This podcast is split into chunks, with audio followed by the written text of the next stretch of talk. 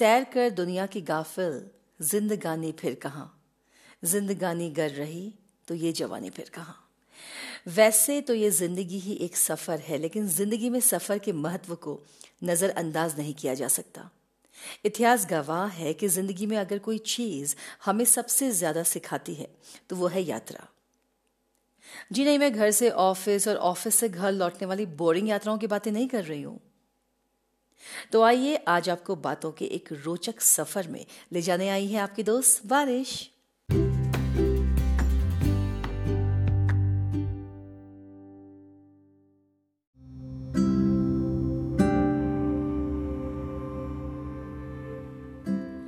देखिए, मैंने कहीं पढ़ा था कि सबसे अच्छी यात्राएँ सबसे अच्छे प्यार की तरह होती हैं। आपको खुश रखती हैं, आपको सिखाती हैं और अपनी रोचक यादों को ताज़ा रखती हैं। और ये भी कि अगर आप दुनिया को एक किताब मानते हैं, लेकिन यहाँ वहाँ घूमते फिरते नहीं हैं तो समझिए कि आप उस किताब का केवल एक पेज पढ़ते हैं। आपके पास पर्सनल ग्रोथ के कई ज़रिए हो सकते हैं, लेकिन जानकर आश्चर्य होगा कि अपनी ग्रोथ को एनहांस करने का सबसे बेहतरीन ज़रिया है यात्राएँ। यह आपको एक सेंस ऑफ़ इंडिपेंडेंस देने के साथ साथ आपको आपकी कंफर्ट जोन से बाहर निकल नए वातावरण से रूबरू भी करवाती है। आपकी फ़िज़िकल हेल्थ की देखरेख के अलावा आपकी मेंटल हेल्थ की भी कुछ डिमांड्स होती हैं। आपकी एंजाइटी और स्ट्रेस को रिमूव करने के लिए कई नुस्खे आपके पास हो सकते हैं, लेकिन ट्रैवलिंग एक बहुत ही कारगर तरीका है। अगर अलग अलग जगहों में घूमेंगे नहीं, लोगों से मिलेंगे नहीं, नई संस्कृतियों, परंपराओं से अवगत नहीं होंगे, अनेक किस्मों के खान पान को चखेंगे नहीं, विभिन्न प्रकार के रहन सहन को जानेंगे नहीं तो कुएँ के मेढकी बनकर रह जाएँगे। ज़ाहिर है कि यात्राएँ हमको वो सब कुछ सिखाती हैं, जो हम घर की कुर्सी में बैठकर सीख नहीं सकते। आज के समय में दोस्त बनाना बहुत आसान है। बस आप एक क्लिक ही तो दूर हैं एक नए दोस्त से मिलने के लिए। सोशल नेटवर्किंग साइट्स में everybody is open to everybody पर क्या आपने कभी ये सोचा है कि आपके विचार या आपका दिल क्या सच में इन सभी दोस्तों से मिला करते हैं? बड़ी अजीब तो एक बात और है कि कई बार तो हमें पता ही नहीं होता कि लड़की की फ़ोटो अपलोड करने वाला, इनमें से आपका कोई भी दोस्त सरप्राइजिंगली लड़का भी हो सकता है। कहने का मतलब यह है कि इन तरीकों में धोखे की संभावनाएँ तो होती ही हैं।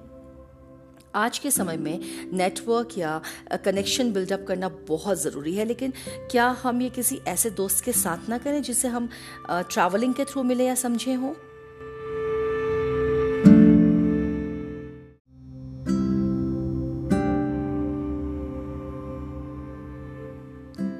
वैसे हम आज ऑनलाइन ऑर्डर्स की मदद से किसी भी रेस्टोरेंट से कैसा भी खाना मंगा सकते हैं, लेकिन अपनी यात्राओं के दौरान किसी पर्टिकुलर जगह का या स्टेट का टिपिकल भोजन करने का जो एक फ्लेवर मज़ा है ना, वो घर बैठे बैठे कहाँ है? बिना लोकल फ़ूड को एक्सपीरियंस किए इन यात्राओं का कोई आनंद भी तो नहीं है। किसी नए कल्चर को सामने से देखकर समझना हमारे माइंड को बहुत एनरिच करता है, हमारे दिमाग को बड़ा करता है।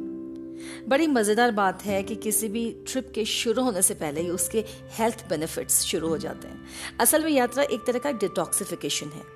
जैसे अच्छा खाना और ढेर सारा पानी हमारे शरीर को साफ़ करता है, वैसे ही यात्राएँ हमारी सारी निगेटिविटी को रिमूव करती हैं। और क्योंकि इनमें बहुत सारी फ़िज़िकल एक्टिविटीज़ इंक्लूड रहती हैं तो हमारी हेल्थ ब्लड प्रेशर वगैरह भी ठीक ठाक रहता है।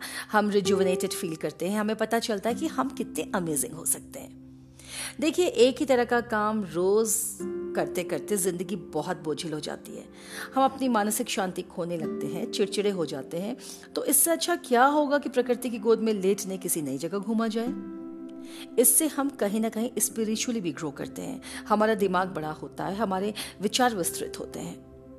किसी जगह के बारे में किताब पढ़कर या टीवी देखकर जानकारी लेना और फिजिकली उन स्थान पर जाना, दो अलग अलग चीज़ें हैं।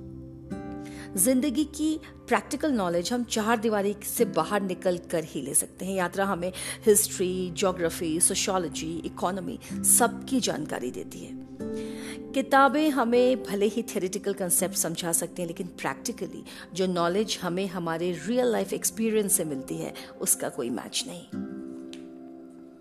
कोई भी यात्रा आपको पहले से ज़्यादा मज़बूत और जमा बनाती है। मैंने कहा था ना कि अपने पैसों को लग्जरी में खर्च करने से कई अच्छा है, उन्हें यात्राओं या अनुभवों में खर्च करना। तो देर किस बात की है, कर लीजिए आज ही किसी एक्साइटिंग जर्नी की तैयारी। बाकी रहे ये काम तो ये तो ताउम्र चलेंगे, इनसे कौन बच सका बस दोस्तों, ये यात्राएँ रुकनी नहीं चाहिए। एक जगह घूमकर लौटने के बाद काम में मशगूल हो जाइए और फिर करिए किसी दूसरी यात्रा की तैयारी। चले थे जिस जानेब, वो रास्ता तमाम हुआ। चले थे जिस जानेब, वो रास्ता तमाम हुआ। मैं गुजरता रहा और सफ़र आसमान हुआ।